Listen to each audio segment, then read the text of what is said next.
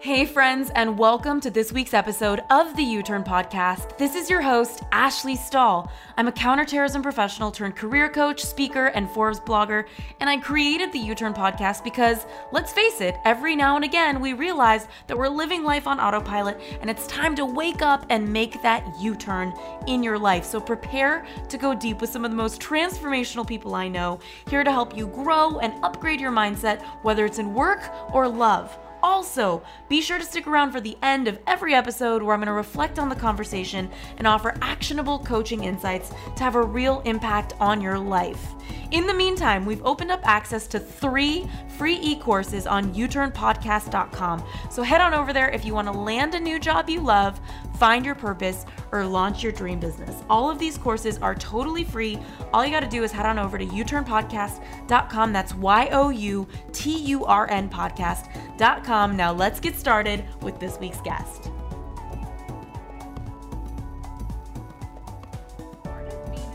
is being a scientist and testing. So there's no one path and there's no one right way. It's literally just like what feels good to me, what's working, what's not working, and being curious. Mm-hmm. Because as much as it's like this works really well, this works really well, everything's different. Everything's always changing. You're always changing. So for me, it's been a learning about packing things in and like feeling what feels good and what doesn't.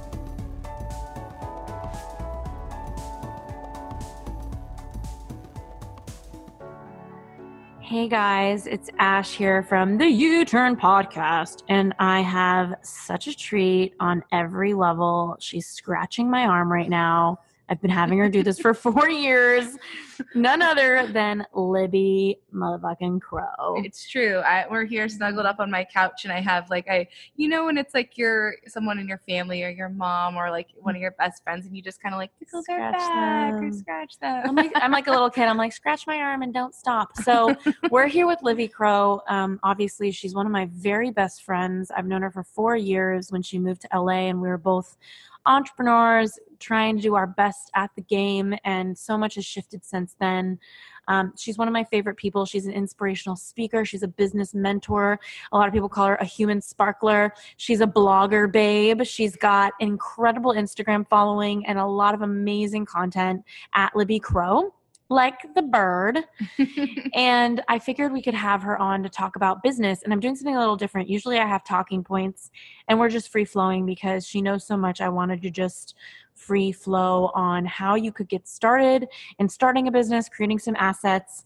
Um, because I know a lot of you are in the workforce, but maybe you're thinking about creating more independence and you want the option. Maybe you don't want to commit fully yet, but you want the option of understanding how to create leads um, and close sales. So, without further ado, I love you. Hi. I love you. Yeah, there's lots of parts to Libby Land, and we can jam on business, so we can drop some awesome wisdom nuggets on everyone. Today. Yeah, I'm really pulling Libby here because she can talk about a lot of things. We're going to talk about death and loss. Her and I have gone through a lot of losses, but I just really respect you and the way you do business. I think you Thanks. have integrity Thank you. and I think you create ma- magical things and I think you do what you say you're going to do. Well, yeah, I mean, that's a huge part of business, right? A lot of Mhm. people get into it and they think that they just want to do the fun stuff and they don't Yeah. realize that there's client delivery, there's profit, there's lo- there's like there's all the things behind the scenes that people don't even think about. Mhm. Or they think I'll just create a six-figure business and life will be good. Really, that's just another job that you create for yourself. So yeah. there's a lot to the whole game that not everyone quite understands and Mhm. yeah, I'm excited to dive in today and teach and share things that I've learned and yeah. and also just um, I think burst some bubbles around the grit and the resilience and the hard work that it actually takes. Yeah. yeah. And you know, it's so interesting because, you know, I just think about how far you've come, how far I've come, our trials, our tribulations. And I think there's a level of being delusional also that it takes to be an entrepreneur because we're like visualizing and manifesting and, and we're like, we're going to speak on a hundred stages or we're going to da da da da. And it's like, there's a healthy level of like making things up and then living into them.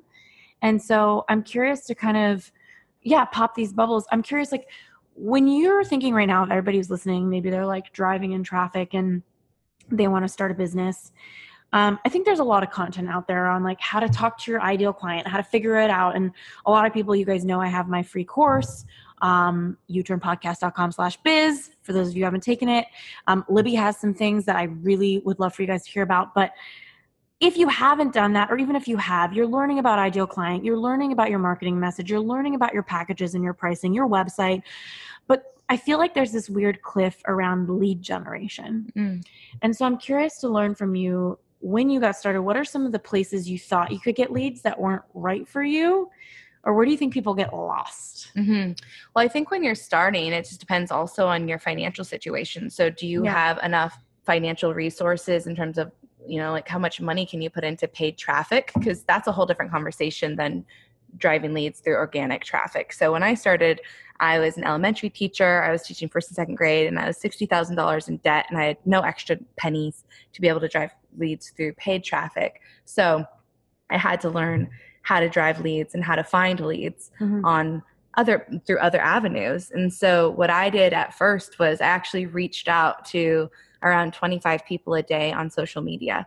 So this was back this was 7 years ago or so and so I would reach out to people, I would see how I could help them, I would get them on the phone with me and I like really went to success versus creating like more systems for Yeah. leads that came later. Mm-hmm. So I think there's a misconception that you put a funnel up and all of a sudden you have a successful business. It's like you actually have to build reputation and legacy and client results. And that sometimes means more of a manual marketing phase Mhm. versus an automated or even semi automated marketing phase. And so for me, I started in manual. Like I was doing everything. I, I was the social media person, I was the content creator, I was the funnel maker, I was And for everybody listening, what's a funnel? Because they might not Oh, know. okay, yeah. So, uh, but I had a lot of hats. I did everything in my company at first. So a funnel is primarily, I mean, it's why we're here right now. Everything's a funnel in Yeah. life. Why, Mhm. why did you eat what you ate today for food? Because you're in their funnel of their business. So it's basically like you put your, in terms of a personal brand, we'll stick to that example. Mhm. You put yourself out there, your content, your value on Instagram, on Facebook, through email, wherever. People decide they like you, or through a podcast, through Mhm. YouTube, whatever. So it's free. Yeah, you put your free stuff out there that you're just like, this is my gift to the world. People are going to be like, I like it or I don't like it. And Ashley uses a lot of examples with cars and U turns. So it's like they're either going to stay in the car with you or they're going to get out of the car Yeah. because they're like, oh, I don't really vibe, or oh, I learned this and I'm and I'm moving on now. Or there's going to be people that stay in the car that are Mhm. like, oh, I like that, and they might be like, oh, I think she can help me, or oh, I think like something that she offers is something that I'm interested in. So they're going to stay, which the funnel starts big if you imagine it in your mind and moves smaller towards the bottom. And as we move towards the bottom, we're weeding people out that might not be good fits to work with us. And so Mm. how that could look in a more practical Well, way. it just looked like me shouting out my link for my free business course, right? yeah. So, how it could look in a more practical way is you offer something, perhaps digital, like a free course, a free ebook, a free training, and people sign up for it. And then you send them emails um, automatically through CRMs like ConvertKit, MailChimp is one that a lot of people are familiar with Mhm. um, Ontraport, whatever, and and you're sending emails and content to people, let, letting them know who you are, um, giving them more value and education, giving them more free gifts, and they're building a relationship with someone in order for them to know if it's a right fit. For them to say yes to the invitation that you later send them. And the invitation is basically an offer to whatever paid product or program you have. So basically, instead of being like, hey, here's my free thing, buy from you, buy from me, you're kind of saying, hey, here's my free thing, here's a little bit about me, here's what I'm an expert at, here's how I can help you. Are you interested? So it's a more socially, emotionally intelligent way to do business because you're in in a way your funnel is just a nurture funnel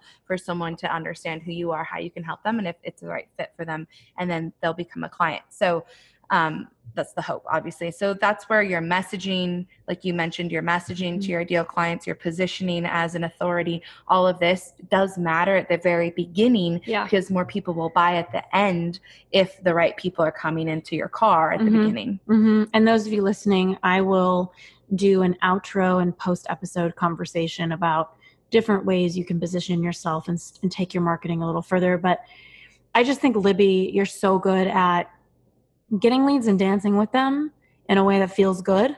Yeah, it's like soulful versus Soul. pushy or Yeah, and so I'm curious to learn from you with everyone here like what are your top 2 favorite ways to get your leads and dance with them? Yeah. My first thing I would say that everyone needs to be doing more of is just sharing themselves. So whenever someone's like, I'm just not sure like why my thing isn't growing or why people aren't joining my program or why I don't have booked one-on-ones, I ask them this and it may seem like kind of basic, but it's true. I go, how many stories do you have on your Insta stories today giving value, showing your face? And almost all of them are like none or like 2 Mhm. and I'm like, oh, so you're not showing up consistently to your audience to nurture them, to give value so they can connect with you daily. Mhm. No, then why do you, what are you doing? So for Mhm. me, it's like consistency in the content that you're distributing is Mhm. number one.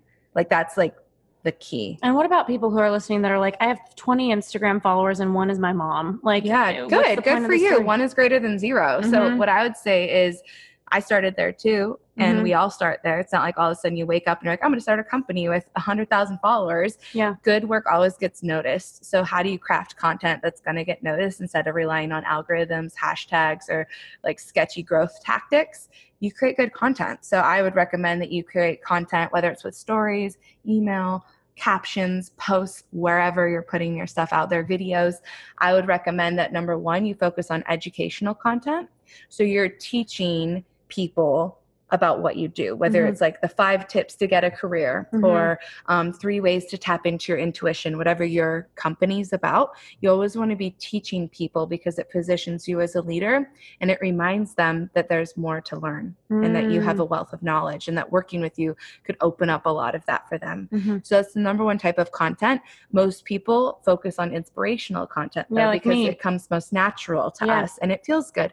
But all that does for your following is give them a dopamine hit and makes them like you, which is still great, but you don't want that to be as much as your Mhm. educational content. Mhm.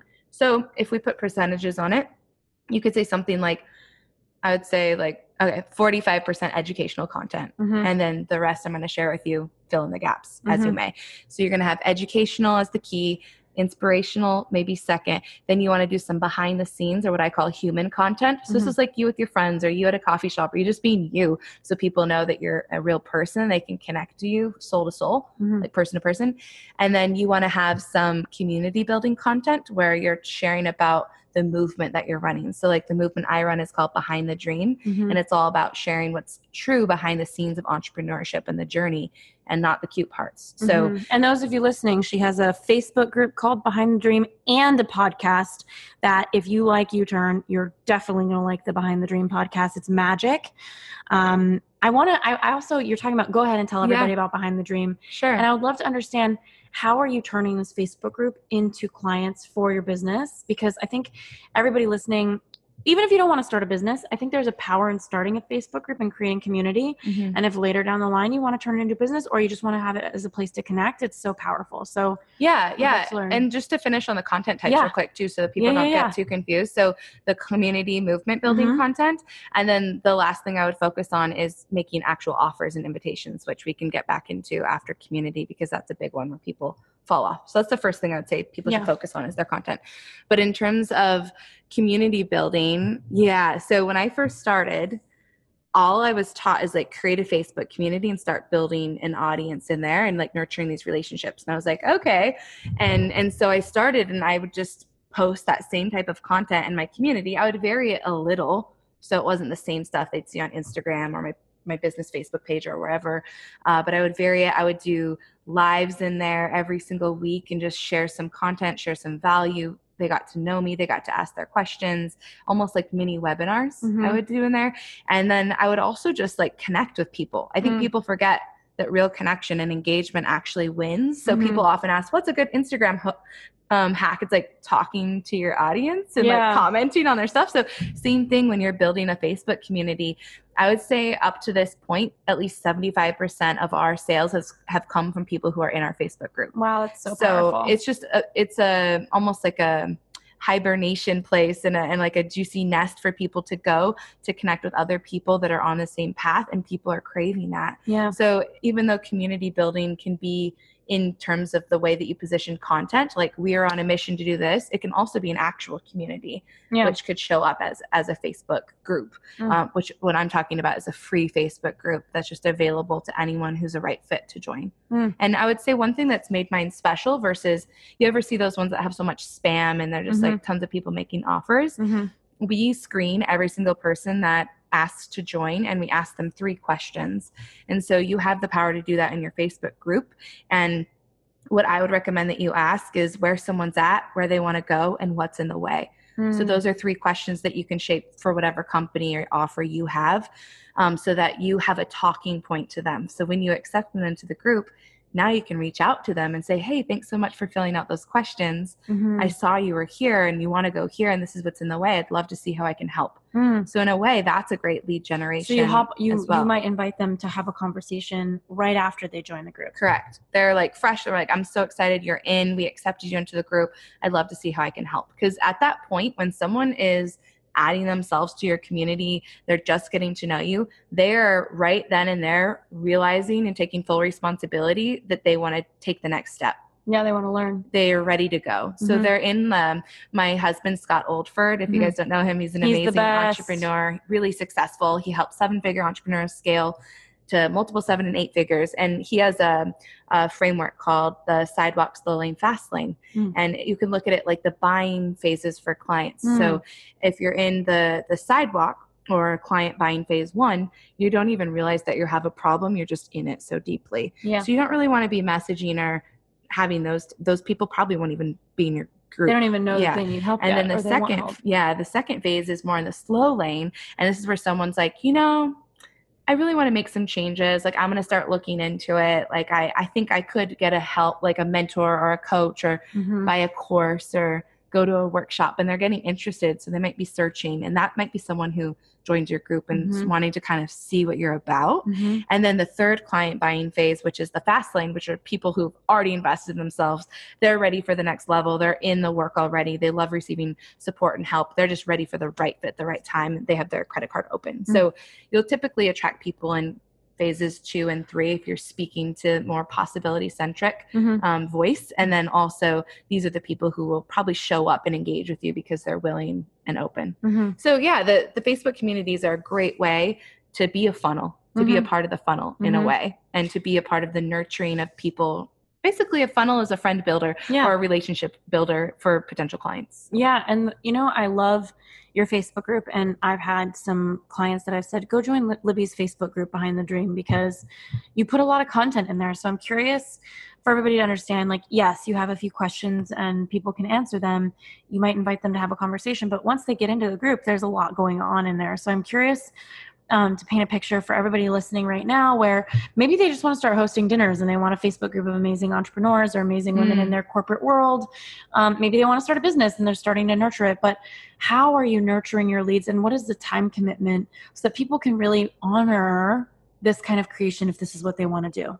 Yeah, so I've only done it so that I'm nurturing leads and building community around my business, not so much just just for like Fun. fun. Yeah. um, For or an event or an event or things like that. So mine's really strategic. I used to be the one personally when I first started to DM every single person that Mhm. added themselves, and I was in there and engaged a lot more. My priorities have shifted in that I scaled my company last year to seven figures, and I just kind of got out of it. Seven more. figures off a Facebook group, my friends. yeah, it was all organic. I ran some ads late Yeah. last year as well I want to ask um, about that just for too. fun. But yeah, so so primarily it was all I built everything off of organic for the first six years, and so I was in there doing it. I mean, to be honest with you, that was one of my favorite parts of the company because I got to actually just interact with people and see how I could help them. Yeah. So if you go in with good intentions, Mhm. you're not really thinking about the time it's taking. Mm. Uh, you're just more excited to see if you can help, and like they're if they're open enough to get on the phone, it kind of feels like a game. Yeah, is like a- business is a it's game. like can i help someone let's see if they're open to it let's see if they're going to be the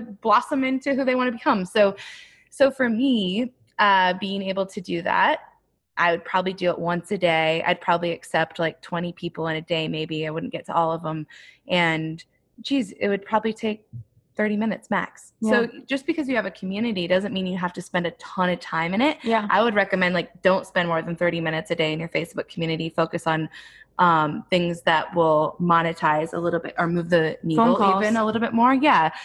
Yeah, like getting. I mean, that's considered if you're DMing and you're talking with them, probably a money building activity. But uh, you don't want to spend so much time actually in the community answering every single thing. You want to train your community to help each other too. Mhm. So it wasn't always about me being in there, like putting all the content or responding. It was about other pe- training other people to help each other as well in the Mm. group. And I think this is really inspiring model for people who want to do retreats. I know you have a retreat in Bali coming up. It's like there's so much possibility when you have a community and Mm-hmm. the way I kind of see business is like two questions like where's the party at? and what do they want, right? Yeah. So for you the party's at behind the dream and and if you don't have a Facebook community you can go speak and invite people into your Facebook community. I'm curious to understand what kind of cuz you said, you know, 30 minutes, but I know you create powerful content and you know, that's why we're friends because you're so smart and you're so amazing. But like I'm curious to understand, like, for anybody getting started, I think it's really helpful the way you talk about, you know, um, the teaching content, the inspirational content, the personal behind the scenes content, um, making offers as content. Those were some of the four things that I heard you say. I'm curious for anybody listening, like, wh- how do you manage your content creation? Because Mhm. You're posting in that group. So i'm guessing like every morning or something for a while you'd wake up you'd go in the group you'd post some content answer some questions. Um, you do live trainings in there. Like what is a formula for anybody listening that they want to really start using this? Because i think this is powerful. Like i'm listening to you. I didn't do facebook groups. I mean i have one with literally 17000 people and i didn't it, it was just wasn't a place that i went yeah. even though people were in it and it can be so masterful. powerful. yeah for me i rather have like less platforms and go deep in them. So i was i was the kind of person like i'm not going to do youtube i'm not going to do pinterest I'm, not gonna, I'm just going to focus on instagram and facebook. That's why i went deep with them and that's why i kind of mastered yeah. how to work with them. But here's the thing like uh, in one of my program the business accelerator the ba we have a whole module on content mapping and planning with calendars and timelines and percentages and it can be really precise because they have found perfect methods that work Mhm. really well for i've conversion. Taken the ba guys. I've looked at it. For conversion and yeah it, it is strategic and also it's an art. So i think people overthink it. Yeah. i think people can write something then delete it and edit it and this. And so for me it's i could teach you all the strategic things but what people really need to do Mhm. and I, i'll touch a little bit on the practical but what people really need to do is just trust themselves and their voice if you show up every day and you give value and you just let it flow through you you're going to impact someone they're going to feel connected to you and they'll probably buy from you at some point yeah it doesn't have to be that complicated yeah i do have all the systems set up though because there are things that specifically work and some people really like that yeah some people get overwhelmed by that though, and they're like, I just want to share what's true. Both are beautiful. And I think having strategy around at least educational content and making offers strategically is really helpful. So, what I would recommend is like at least posting wherever you. Here's the thing I'm just going to focus on Instagram and Facebook, but you can use this for Pinterest, YouTube, wherever, wherever you do. the- And of course, email. Here's like a couple basics. You want to always be posting on Instagram Mhm. once a day. You want to al- always show your face on Insta stories every day. If you can, why not go live every single day on Instagram as well? Mm. Like, even if it's five minutes. What's the diminishing return point? Like, is there a point where you can t- train your audience by being omnipresent and being everywhere to rely on you and count on you for good content? But isn't there a point of diminishing returns where it's like she's always on and the audience might get desensitized? Like, I don't oh, think so. They just fall more in love with you. It's like you're watching a reality TV, TV show of someone's life. Mm.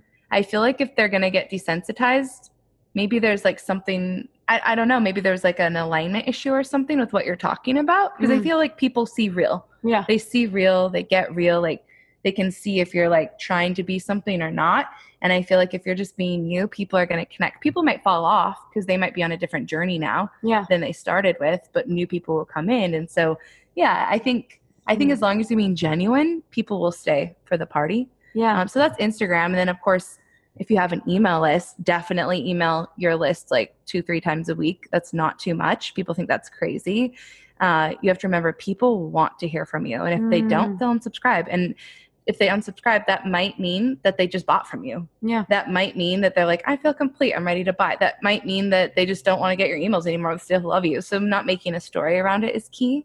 And then in terms of your Facebook group, since we talked about that, in terms of content distribution and delivery, I would I would post like every day in your group, but it can be redistributed content from other platforms. So it's not like you're creating for every platform differently. It's more so that you're redistributing it strategically on different platforms so you're not Yeah. Oh my gosh, that would be crazy time and energy suck if you were oh creating Oh brand new content for every little platform. I'm just thinking of you too as you're talking. I'm like, okay, so people can do this, but you are masterful at making an offer. Like you really have a gift. And And want to talk about making invitations? yeah, and how often you do it. Mhm. And um, just for anybody who's listening, so let's say we got like Becky over here listening to this podcast. She's going to start doing her Facebook group, which I want to ask you more questions about how to get eyeballs over to the Facebook group because I think Mhm. a lot of people's fears they've got like 20 people in the group for the rest of their life. And, you know, like I said with Instagram, one of them's their mom and their uncle, and Yeah. you know, so it's like how to get people. But um, understanding like what is the rhythm and the cadence of when you make an offer, and what how does it look when you make a great offer? Yeah. So since I've done most of my offers and made most of my money and helped all people just really through social media and Yeah. email only, uh, I've gotten really good at understanding maybe a formula Okay. for this. So I like to call it my golden ticket formula, and it can go really deep, but I'll just give you the basics here. Uh, I would do like one in 4 Mhm. posts or content drips. Could Mhm. be an offer, an invitation. That's not too much. Mhm. Uh, so here's the thing. So that's like one one a week almost, or almost two a Yeah, week. if not if not more, if it makes sense. Yeah. So here's the thing: people are afraid to feel salesy and slimy and pushy, and they're afraid to make offers because they're they're lit- there's a lot of like deep spiritual emotional stuff that they're afraid of. A Yeah. lot of people are afraid of success, worthiness comes all the things, right? But the truth is, like if someone's following you, you are doing a disservice to someone to not make an offer. Hmm. It's it's like saying I kind of equate it to like a, a lemonade stand, except for it's more extreme in real life in your business. But it's like a hot day and people are walking by and you have the most bougie organic like sugar-free lemonade and all they want is just something to quench their thirst and you're just like hiding it under a table that's what Mm. people do when they don't make offers Mhm. it's like you're not creating a win-win you're creating a lose-lose so Mhm. every time you make an invitation or an offer you are saying like i want to help and i'm open to receive and that's like who doesn't want to be in that vibration so Yeah. so so you have to get over yourself and care about other people more than you yeah. um you're the bridge and be in about you. integrity with whatever you're offering, or else that's a whole alignment. of course Yeah. yeah i'm assuming that Yeah. everyone has an epic client delivery Yeah. and program and expertise so so when it comes to making an offer i would always suggest giving some context before you do it so the way you can do it is be like hey guys today say that i'm going to sell my ba course because i'm really it's easy off the top of my Mm-hmm. Yeah. head Yeah. I would be like, hey guys, so obviously you guys know I'm a business mentor, I'm a speaker, I've had several businesses in the past. This is why I teach it now. Um, but today I really want to talk to you about an issue I see with entrepreneurs. So I'm setting the context, see? Mhm. And then I would say, and this can be written, this could be in video, this could be in stories, this could be Mm-hmm. wherever you put content out. And then I'd move to the next phase and I'd like, talk about the issues or challenges I see with with people in their journey. So I'd say something like, the issue is that so many people have a mission, they have a passion, they're excited about it, but they're not sure exactly what to do. Like, how do you post on social media? How do you build an email list? So there's a lot of information, Yeah. but they're immobilized because it's not delivered to them in a simple way. So people people know a lot, but they're not doing a lot, and it's holding them back. So hmm. maybe I touch on a, a challenge point there. Then I'd move into what they want. So the truth is, what you really want is you want to wake up and have a plan and know what you're going to post and have some certainty. Like when I post this or when I do this training, this many people reach out. I have a sales call, this many people close. So you want to have some kind of formula so that you have some kind of certainty in the wild world of entrepreneurship. And so remember painting that picture of what they want. Mhm. And then you want to move into the gap or the obstacle.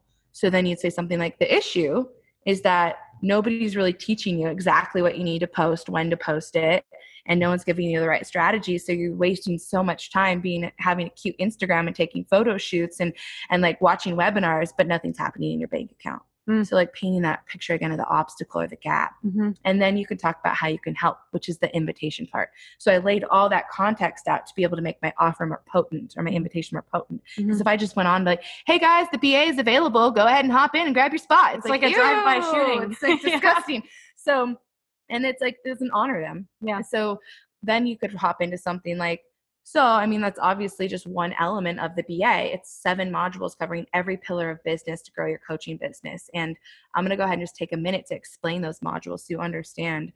And so maybe you could talk about your offer a little bit. It doesn't have to be long. And then it's like, if you'd love to learn more, just drop me your email or just hit reply or whatever the specific one call to action is. And then you can take it from there which does require emotional and social intelligence to lead them to a, either an application page or a sales call or just to the offer depending on the interaction you have with them mm-hmm. so mine's always been like using social media making really beautiful offers with soul with alignment like mm-hmm. genuine mm-hmm. offers and then then being able to take care of it on the back end and get people in the door if it's the right fit and from then obviously i built a great legacy because everything I've done has been so powerful for people and people get results. Yeah. So like you mentioned, obviously you want to follow up the talk with some great action. Well, so that's a little bit of a, a, dose on how you can make an invitation without feeling weird. So, kind of going through the steps, you said lay the context, talk about their pain. If we could just punchy for everybody, take because I've been hearing that everybody takes notes. So, lay the context, talk about their pain. What was the next piece? You want to remind them of their dream. Remind them of their dream, why they're not there, right? The gap is the next yep, piece. What's in the way? Uh huh. And then the solution. Yeah, talk about how you can help. And then the last part is the specific and potent Pieces. call to action. Wonderful. Wonderful. Okay. So, you guys could do this for you know if you want to start doing dinner parties and you just want to have a like-minded group of entrepreneurs or yeah, friends in the corporate world. Five thousand dollar program or, or one thousand dollar program. But what I love about this and what I kind of stand for when I talk about career, whether I'm helping somebody figure out what they want to do or their job or their business, is like invest in your future self. You don't, if you have an inkling that you might want to be an entrepreneur, there's a power in creating an intentional community and saying to myself, you know, maybe I'll do something with this later, but for now, and also I think that people who have a job and have that kind of merry-go-round of their paycheck, it's like they're able to create this and just have fun with it mm. and nurture it and it's then coming from a different offers. energy and mm-hmm. it's a mm-hmm. very powerful energy and i remember the difference between me and i think a lot of our girlfriends was when i started my business the first year it was like 2013 and i'd gotten my ted talk and i hadn't spoken on a stage before and you know that that made me want to like shit my pants the scariest thing i've ever done you know i always tell people i'm like the ted talk was like 49% worst thing 51% best thing like i just died inside it was so nerve-wracking for me but you know, I remember going to bed at night three months prior, closing my eyes, seeing the little red ring on the ground, like couldn't sleep. Um, but you know, it's it's it's the, the thing that I did was I said to myself, Ashley, I give you permission to be in the corporate world and use this entire year to establish a presence on the internet. Mm, mm-hmm. I don't need to make money. I just want to talk about myself as a career person. And I learned so much about blog posting and how press is an avalanche and you start small and it starts to pick up and reaching for the low hanging fruit and starting to create credibility online. And it, what's interesting with, with for me about you is that you had a robust Facebook group and then you and I started talking about PR and you're like, tell me about that. And it's like, it's like, I you were making went on money. a different level. Totally. Yeah. I, I, a lot of my journey in all of life is always kind of backwards mm-hmm. according to how other people do yeah. it. So like yeah, I studied from like the best in online marketing at the very beginning where I didn't know anything that they were talking about. And I'd go to seminars and I would just take notes because I didn't know half of the vocabulary words yeah. they were using. But I was like, I'm going to learn from the best. And so I like focused on deep monetization from the beginning because truthfully I had to. I left my teaching job. Yeah. I didn't have a plan B. I don't have parents that could take care of me. So yeah. I I just had to make it work. And I knew I got a dose of it of entrepreneurship and I was like, oh hell i'm not going back to the other life. So i kind of had to make it work here. I was like okay, okay. I, I, didn't, I didn't do the whole like let me keep my corporate job and casually no i was not casual but i do a lot of things like black or white i'm like this or that no yeah. in between. So i just did it and yeah i just focused heavy on conversations because money comes from people so talk to people. So i focused on helping people making money taking care of myself and then after i built money and programs and stuff i was like oh branding. Oh pr yeah. Oh a website. Like people think people think they have to have all this set up for them to show up but it's, not, not, true. true. Show up, and then the other stuff you can, can work on. Yeah, yeah, yeah, So tell me a little bit. Like you talked about messaging 25 people a day on social media. Yeah. Oh, oh gosh, I uh, cringe because yeah. not that it's bad, but it's just like wow, I was in a whole different, whole different person. Consciousness. I'm most curious for anybody listening. Like, okay, so maybe they, you know, maybe they get a cool banner on their Facebook group. They get clear on what the point is of the group. Number one, whether somebody wants to start a business or not. So maybe somebody has an interest and they want to create a Facebook group. How do they get people? To it to it mm-hmm. it might be small at first and you can position it that that's okay. So I would always say like accept everyone into the group when you have at least like 15 people that requested. Mhm. So you're not just like three people in there. Mhm. And the first thing you can do is do a live video welcoming everyone as the founding members. Mm. And they're going to feel like they're so special because they're the first ones in there and they get to really be the pulse of the whole thing as it grows. So you can do fun things where it's like today, this week, it's like um, a giveaway, like invite four friends to join the group. They still need to add themselves to it, but invite them to join the group and I'll do this or I'll give away a journal or whatever. So you can play with it. But in terms of just driving consistent traffic, people don't consistently talk about it. So Mhm. the number one thing I see is people are focusing on their Instagram growth or their email growth or their whatever growth they're doing and they consistently forget to invite people to their Facebook group because they do it they did it once. Well no one only 5 people. Uh, yeah, because you said it once. Congratulations. Do you want a medal for inviting people to your Facebook group once, right? Yeah. So it's consistently reminding people of it and also consistently making sure it's a cool place someone even wants to be. Yeah. Like, is there action there? Is there value there? Do you show up there? So Mhm. it will build. And Mhm. so you have to get over the small number phobia that people have. yeah. It's like a real phobia people have, but it's like, just say it. Be like, this is a brand new group. And But I love what you said, a founding member. Yeah, That's you like can such position- a like well said. you can position anything as gold. You can Yeah. be like, this is going to be a tight knit community and we're going to grow it with intention Mhm. and we're going to make sure that people join they're in alignment with us and get people to buy into the vision and it doesn't have to be like oh this facebook group's dead a lot of facebook groups that are like 500 people are way more packed with you know some kind of rich content or richness rich something happening than like 100000 Yeah. you know so it's not really about the numbers it's about your consistency and your value and your potency that you put into it and Mm. and just if you feel weird say it be like you know like a lot of groups are really big and we will continue to grow consistently over time but right now i just want to honor that we're here together in a small little community so it's it's okay it's not bad yeah. i think we can make things that aren't like big bad but Yeah. actually they can be they can be really valuable and beautiful Mm. Hey, You Turners, so sorry for the quick interruption, but I want to make sure you know that this episode has been brought to you by the Business Launch Mastermind, our online course to help you launch your dream business. So, if you're sick of being stuck and wondering how you're going to get new clients and you'd like to try a free version of our business launch course, all you got to do is head on over to youturnpodcast.com slash biz. That's Y-O-U-T-U-R-N podcast.com slash B-I-Z. Now, let's get back to this week's episode. I think a lot about people who feel fear um like how do i keep this up or sustain this or create i don't want to drain myself because we were talking we were saying okay we're going to be on instagram every day post every day story every day facebook group every day sales calls so you know and i know we've both been through burnout mm-hmm. that this game can totally put you out Mm-hmm. and so i'm curious like what have you learned to really focus on yeah so that you can be effective and create from a place that you're still enjoying it. Yeah, I've I love simplicity. Like even in my home right now, it's really minimal. I just love simple. So the less you can do, the better. Mhm. So I always think like focus down. So the reason why I I had experienced burnout was really because I've been like a high achiever, high performer since second grade. Mhm. I think entrepreneurship just amplified my patterns. Mhm. It was a gift, so Mhm. I could kind of see Mhm. through the mirror of entrepreneurship what was happening. But I will say that here's what here's what I see.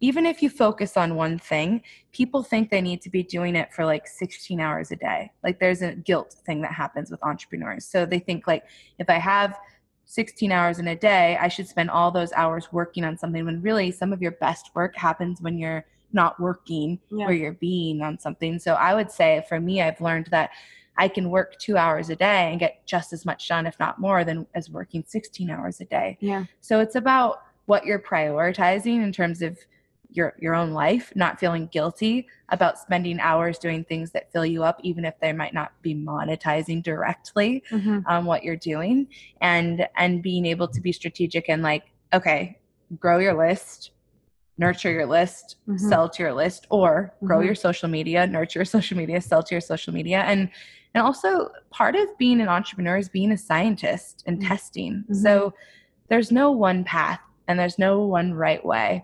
It's literally just like what feels good to me, what's working, what's not working, and being curious. Mm-hmm. Because as much as it's like this works really well, this works really well, everything's different. Everything's always changing. You're always changing. So for me, it's been a learning about packing things in and like feeling what feels good and what doesn't. Because I did Mm. a lot of things that didn't feel good to me, Mhm. that drained me. So like I did a lot of one on one in the past Yeah.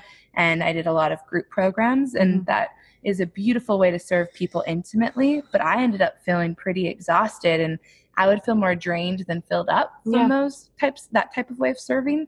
So I, it's just I tested and I learned, oh, I like to teach and serve, but be a little bit more removed from the process. Yeah. That's when I grew my team. They were able to deliver, and now I have a course which feels even more aligned. So, yeah, it's it's a journey of testing and refining and seeing what works and being willing to let go yeah. of what isn't and start anew. And I also am curious, like, is there one of the things I learned? Because I remember when I started my career coaching practice, like there were no career coaches for millennials on the internet, and my first website was like this weird cartoon of me that didn't look like me, and I was like, "What is this?" Like, I think I paid a designer like five dollars on Fiverr, and I was like, "This is me. Create me in a cartoon." So I kind of spread my seed everywhere on the internet. I was doing blog posts for different platforms. I was on podcast. I was speaking. I was on Yelp. Like I was doing the things. And I was experimenting. I was a scientist. Mm-hmm. And because I had no pressure to earn income, I was in my corporate job, managing an intelligence team by day, you know, playing around by night. And I'm curious, is there any fear like in creating a business in one place? Because your Facebook group is such an asset for your business. And I can't imagine if, you know, Zuckerberg woke up on the wrong side of the bed Mhm. one day and was like, done with Facebook groups. Mhm. You know, I remember my company, we spent over $2 million on Facebook ads, and that translated into a lot of likes. And then one day, Facebook likes didn't do anything. Mhm. So, what are your thoughts on creating something sustainable, spreading your seed, going hard on one thing, moving on to the next? And then I wanted to ask you a little bit about Instagram as well on that note. Yeah. So I mean, anytime that you rely on a social media platform, like in in itself, like that's silly because you don't own it. It's rented space. That's it's scary. Yeah. So yeah, definitely grow your list, grow your email list, and use it as a catalyst to move people Mhm. to a place where you can own their information. Mhm. Um, I sound like a Russian spy or something. Own the information on, on internet.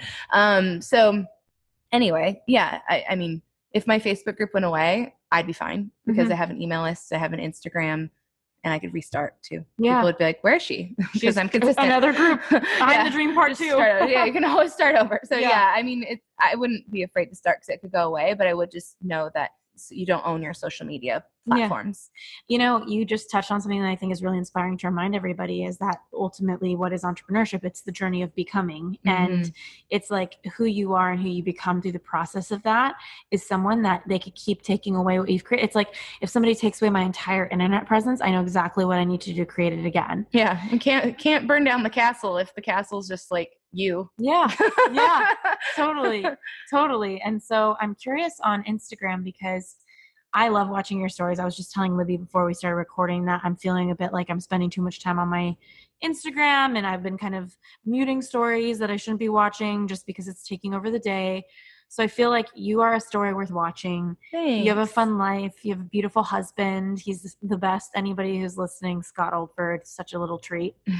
Um, and so I'm curious what gives you energy with Instagram because it can be a time suck if you're not using it right and if you're not enjoying yourself. So, how do you be effective on the gram as far as navigating your time with the Facebook group, with Instagram, with your speaking engagements, stuff Yeah. like that?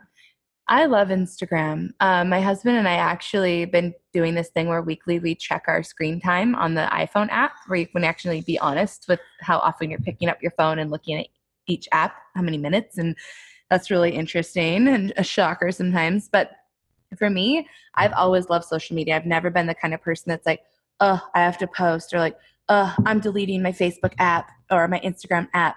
I've never been dramatic about it because I like it and I see it as a place to spread light um, people who are like social media is the toilet of the internet aren't following the right people or using it correctly in my opinion uh, so i see it as a place where good can prevail i see it as a place where like inspiration can happen and people's lives can be changed and and so because i have that lens Mhm. when I go into it, I get excited. Like when I if I pick up my phone right now to do a story, like I just feel excited. I just feel like happy. Like I'm at Yeah. brunch with friends. Like it just feels good to me. Yeah.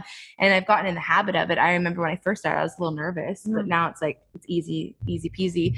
So for me, uh, in terms of consuming other people's information, which I think is what you're talking about too, um, when you're an entrepreneur, you have to release consuming and move into producing. Mm-hmm. So creators create, consumers consume. So if you're spending all time consuming other people's information, looking at what they're doing, you are by default not being an entrepreneur. Yeah. So for me, knowing that, I'll consume some- some people's stuff. I will experiment with what I like to follow and what I don't like to follow, what's filling me up, what makes me feel like stressed. And so I've been on a journey of like always discovering what feels good to me in terms of my consumption because I rather produce than consume. So that's the first thing I want people to think about is like 90% producing, 10% consuming Mm. like that's it if you're just scrolling scrolling scrolling you're wasting your time and I don't, a million other things you could be doing unless it's market research or unless you set out that time for yourself every day to just indulge because it's fun and it's yummy and it fills you up and you love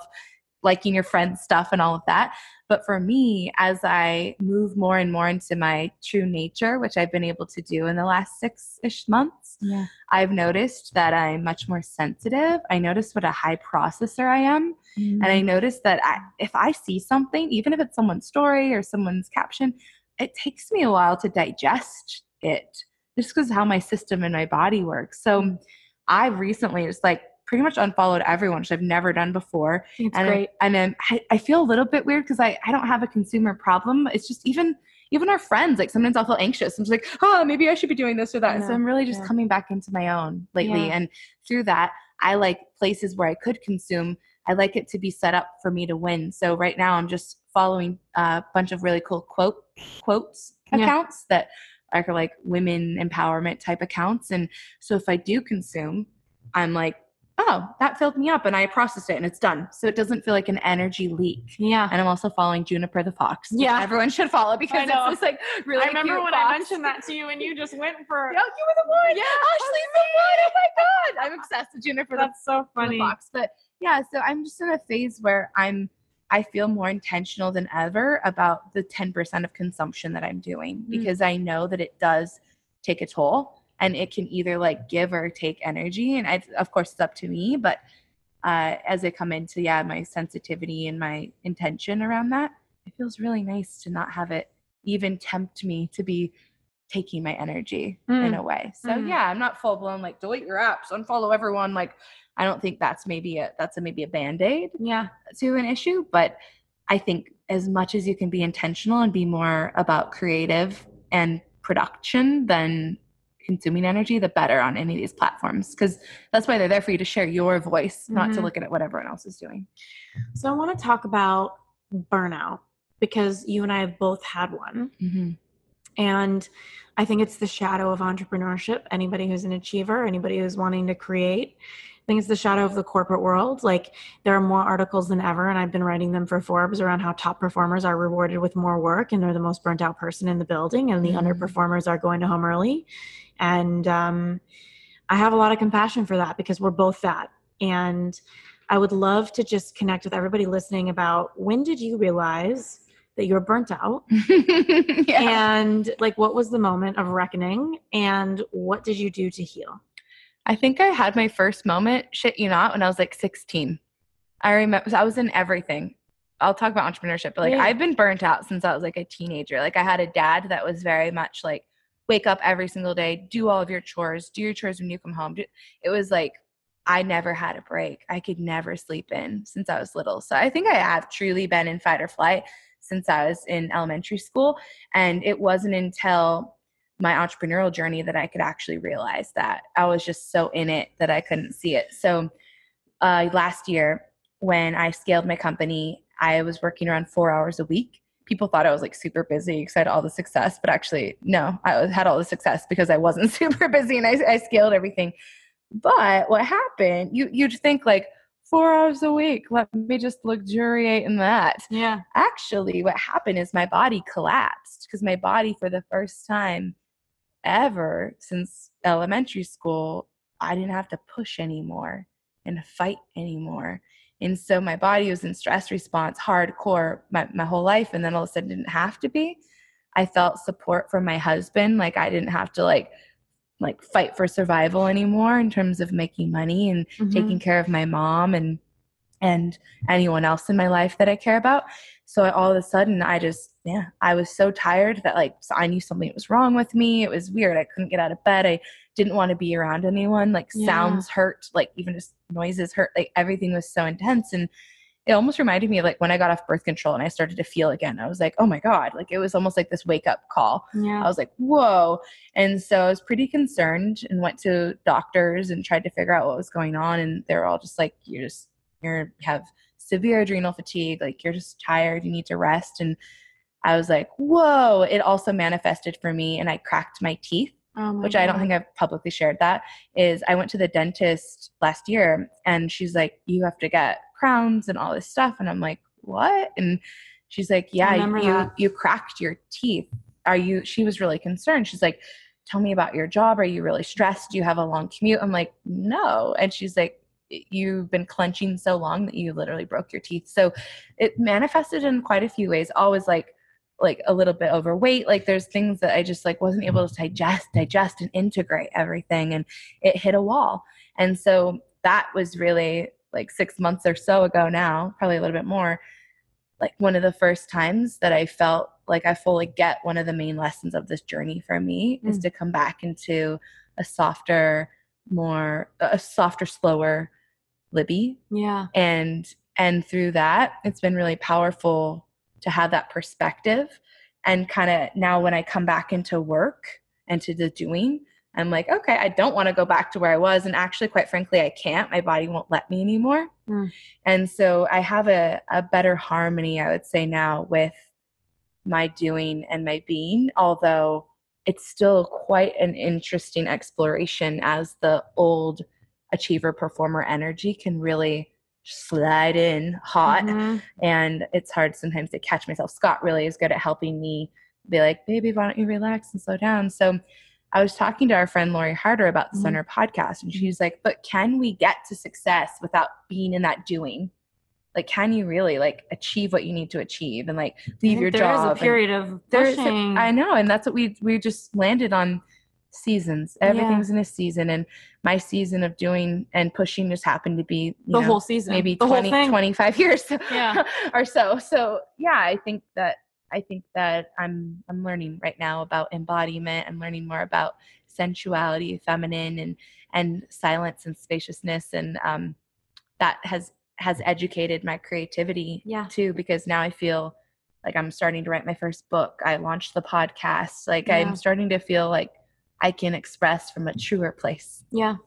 You know, I remember when you came to me and your teeth were cracking, and I remember you had tears in your eyes because you were like so sorry to your body. Yeah. Like you felt like a sorrow. there was a disconnect. Yeah, Mhm. and you felt like an, an apologetic energy of like, I'm so sorry that I did this to me. And um, I clench, you know, like I wake up in the middle of the night and notice I'm clenching.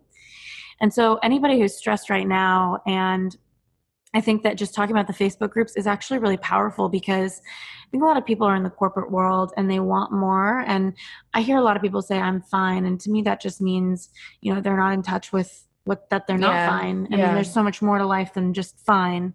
And I think what you shared is such a powerful way to do something on the side that can become something Mhm. without having to rush and clench your teeth. Yeah, it doesn't have to be a, like hardcore rhythm that you do everything. Like it things build and with entrepreneurship things compound and grow exponentially. Yeah. So it's yeah, like where where is everyone racing to? Yeah. Where is everyone really going? And Well, so it's a it's an interesting concept of the hardcore doing. Totally. And I'm I'm really um I'm feeling a bit repelled lately and I'm curious what your thought is on this is I feel like more than ever people want overnight success Mm-hmm. And it's like really triggering to me because I'm like, this overnight success I created was like eight years. Like yeah. starting to charge for real keynote speeches right now. It just as I was talking to you when I walked through the door, that didn't just come. You know, you create a, and actually Chelsea Cross was telling me allegedly it takes 15 years to create a professional brand. Mm. And she's on her 13th year right now and she's starting to see it where like really big deals are coming in and it's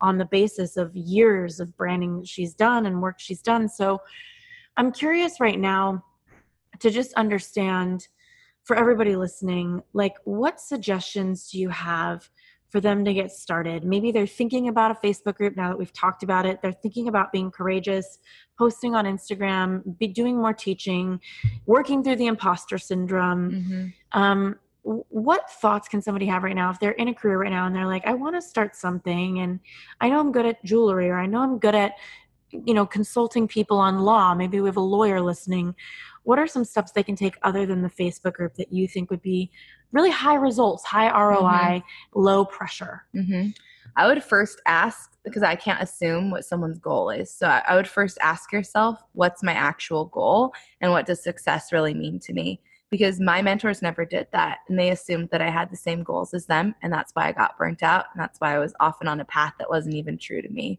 So, first of all, you need to ask yourself, why am I doing this? And what do I really want? What do I really, really want? So, before I, that's like step one because we can imagine that someone else's idea of success is what we really want until we get there and we're unfulfilled. So it's really important that if you're going to take action that it's towards something that's true for you, even if it might not look like X, Y, and Z's success. So that's number 1.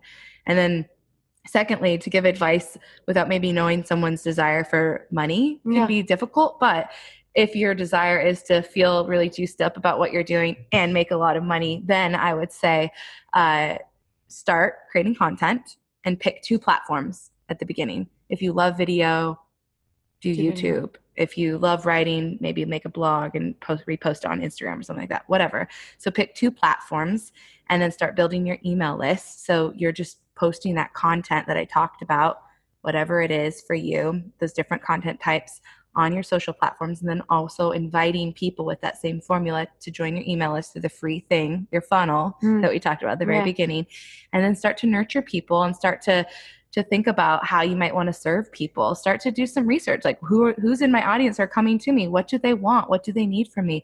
What can I can create with integrity and excellence Mhm. that could help them?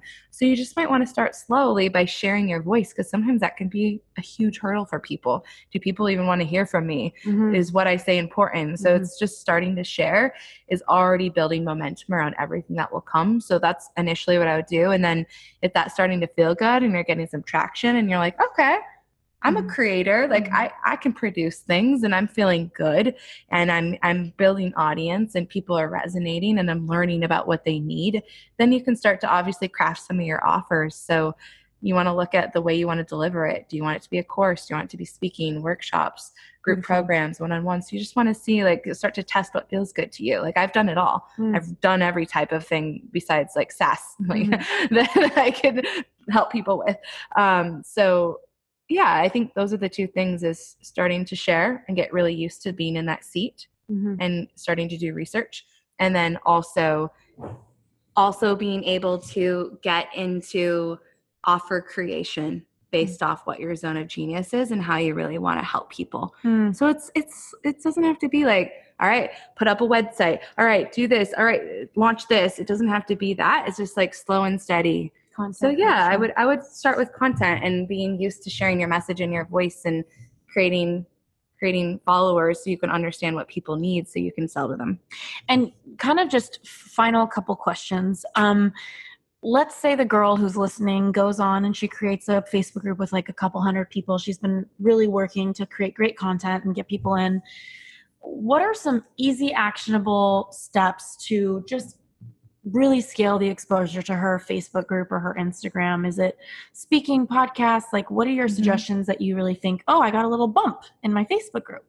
Yeah, I mean, strategic partnerships are always great where if you're a friend you know has an audience, you can shout each other out and all of that.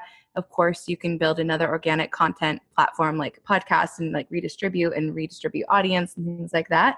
I honestly have just not been about growth, more about service this Right. entire time. So for me, it's never been like, how can I grow this? How can I grow this? It's been like, how can I serve people and make money? Yeah. So for me, it's like your audience will grow and these things will happen, and you can be strategic and like partner with people or use paid traffic and learn how to run ads through Facebook and Instagram to boost things. And of course, there's all all of that. And I think for someone starting, for them getting used to working the muscle of consistency and talking to people and, and this, I think that's The beginning. that's really the beginning because that's Mm. what's going to keep you through the that's that's the thread line through it all Mm. regardless of if you have a million followers on instagram or 10 it's the same thing that you're going to be doing is distributing content Mm. for people so if you can get used to that and that can be your foundation then everything else will come as it should You guys, Libby and I were talking about so many different topics that would have been so different than this one. And I, I really am just so glad that you shared with us because I think it's so powerful for people to really feel into the steps and understand what's available for them. And um, my heart is just like, I feel so lucky that you're my friend and that we get to share like together. Yeah. And um, where can you. everybody find you, find your course, learn from you? Yeah, Yeah. everything's Libby Crow. So at Libby Crow, Instagram, libbycrow.com. Uh, and then Behind the Dream is my new podcast. And it's also the Facebook community that you can search in Facebook and add yourself to. Yeah, it's been so fun. It's like I don't talk a ton about business because I've moved into like talking about other elements of the journey lately.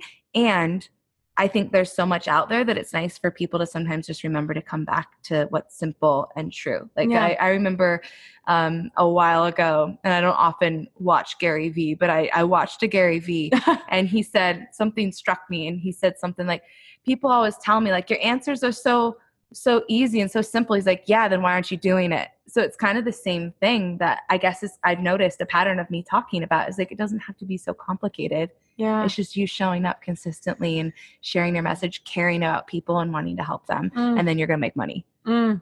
yeah Libby, you are just such a like little soul vitamin. yum I love thank you. Yeah. I usually I'd be too. funny with you, but you're just so good today. I'm like, all right.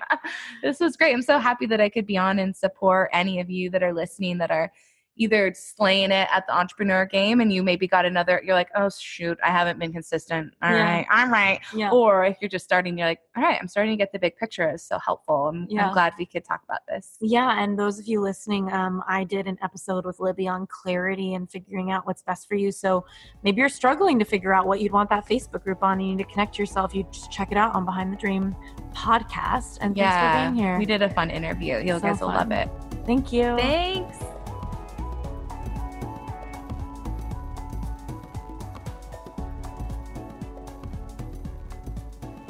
Hey there, it's Ash here, just reflecting on this episode with Libby Crow. And I think one of the most powerful things I get when I talk about business systems, whether it's Facebook groups or Twitter or Instagram, uh, is that if you go really deep with something and create a personal brand and create trust and add value and start to really figure out different steps that work with your leads, business becomes math. And so, whether you're somebody in the workforce right now who doesn't want to start a business, or maybe you're in the workforce and my vote is anybody in the workforce should be thinking at least about a little side hustle to have some sort of freedom and creativity in their life. I found that uh, business is such a step by step system that I didn't even realize. And for the longest time, when I was a little kid, I remember this one moment where my dad looked at me and he said, Ashley, you get to pick one of two paths. And I looked at him all curiously and he said, You can either be on a roller coaster, an entrepreneur like me. And I kind of looked at him and thought, Well, fuck, I don't want to be on a roller coaster. I've watched you and it's crazy. He's like, Or, and I'm like, Okay, what's the other option? You can be on a merry-go-round. And I thought, okay, what's that? And he said, you can be in the workforce. You kind of know what you're getting. And I thought, well, I don't know if I like roller coasters and I don't know if I like merry-go-rounds. And what I found is that my belief system from that conversation translated into this belief that being an entrepreneur is chaotic and that the quest to make money out of thin air is really what I thought it was feels like hell. And it wasn't until I started to really learn business and personal branding and adding value and becoming the master of your trade. In my case, you know, career coaching, helping people figure out what they want to do with their life, helping people figure out how to start their business, all of these different things. That I really started to learn that business is truly math. So here's an example. I used to do a ton of speaking and I'm just starting to pick it back up and be paid as a keynote speaker. And in the past, I did a lot of free speaking. And when I started my career coaching practice, I would get on stage. And if I looked in the audience and there was 100 ideal clients, I knew that of those 100, if they are ideal, that 20 of them are going to want to talk after this, 10 of them are going to want to schedule a consult, and six or seven of them are actually going to hire me as their coach. And so it was like I was able, it was very healing for me because I was able to take entrepreneurship, which was this elusive, mysterious, confusing thing that I didn't totally understand how to actually turn my idea or my service into money. And I was able to turn it into an actual step by step system with math. And I think that's what Libby has really done with Facebook groups is really mastering the art of nurturing your leads, adding extraordinary value, and going from not knowing each other at all to a customer and a sale and feeling really amazing about it. So in my case, I got to that point with speaking. I would speak for free. I would offer myself up as a speaker. I would hop on stage. I'd look at the audience and say, Oh, this audience is going to create this revenue and I'm excited to be here too. And I'm having a lot of fun speaking. Um, and so I just want to share this with you to, sh- to just make sure you know that whether you're starting your business, you're in the workforce, whatever have you, or maybe you're scaling your business, that if you're struggling at business or you're struggling at the at the thought of creating a side hustle, to really know that there is a mathematical approach, a step-by-step approach to entrepreneurship, and it really just is about which approach you decide to go really deep on. So if you look at me on the internet, you'll see at ashleystahl.com, I've got three courses and You Turn podcast, we've got free courses, free samples of my full courses, for example. You'll see that I've got my podcast, my Twitter, my Facebook likes, whatever. But that's over 10 years of me trying and trial and error and really trying to get to know myself as an entrepreneur. So I think the biggest step when it comes to lead generation and creating a personal brand is to first think about yourself and your best skill set. Like, how do you enjoy using your energy? Are you a visual person where you want to curate a feed like on Instagram? Are you a writer where you want to share your feelings? Um, are you somebody who's an opinionated person that wants to share little quips on Twitter? So, really, first thinking, how do you best process information? How do you like to engage with people? And then channeling that, like speaking. Do you want to be on a stage with humans in real life? um, or Facebook living. You know, do you want to talk to people on Facebook and have people add you as a friend? Really starting to clarify how you want to connect with people is the beginning because just because, you know, so and so is doing a Facebook group or an Instagram, that doesn't mean that that needs to be the way that you go and connect in the world. So the first thing is to ask yourself, what are my core values? How, what are my best skill sets and how can I channel those into my lead generation? Because there are so many ways to make money. If you're an incredible writer, I recommend checking out Quora and becoming a consistent poster on Quora, Q U O R A. Or Instagram, if you love that curation and that design element. You can tell from my Instagram at Ashley Stahl, I'm not the biggest on color schemes and making everything match perfectly. But, you know, then there's podcasting. Like maybe you don't like to be in person, but you have a lot to say. Um, there's being in person, speaking. You have a lot to say and you want to connect it just it never ends and so really realize that there is a way to create a mathematical step-by-step system around any sort of thing that you're interested in um, for your lead generation and just to empower you to take the guesswork out of entrepreneurship and stop seeing your side hustle or your business as something that has to be tiring. If you're not succeeding the way you want or you're not starting that business because you're getting stuck in the belief that it's impossible to make money out of thin air, totally have been there just realize there is a system to it. Listen to this episode with Libby again. Take some good notes. I certainly did. And uh, I just wish you all of the magic. And I can't wait to hear from you on Instagram at Ashley Stahl. Give Libby a shout out. Let her know you love her as much as I do. God, I love that woman. And thanks for being here.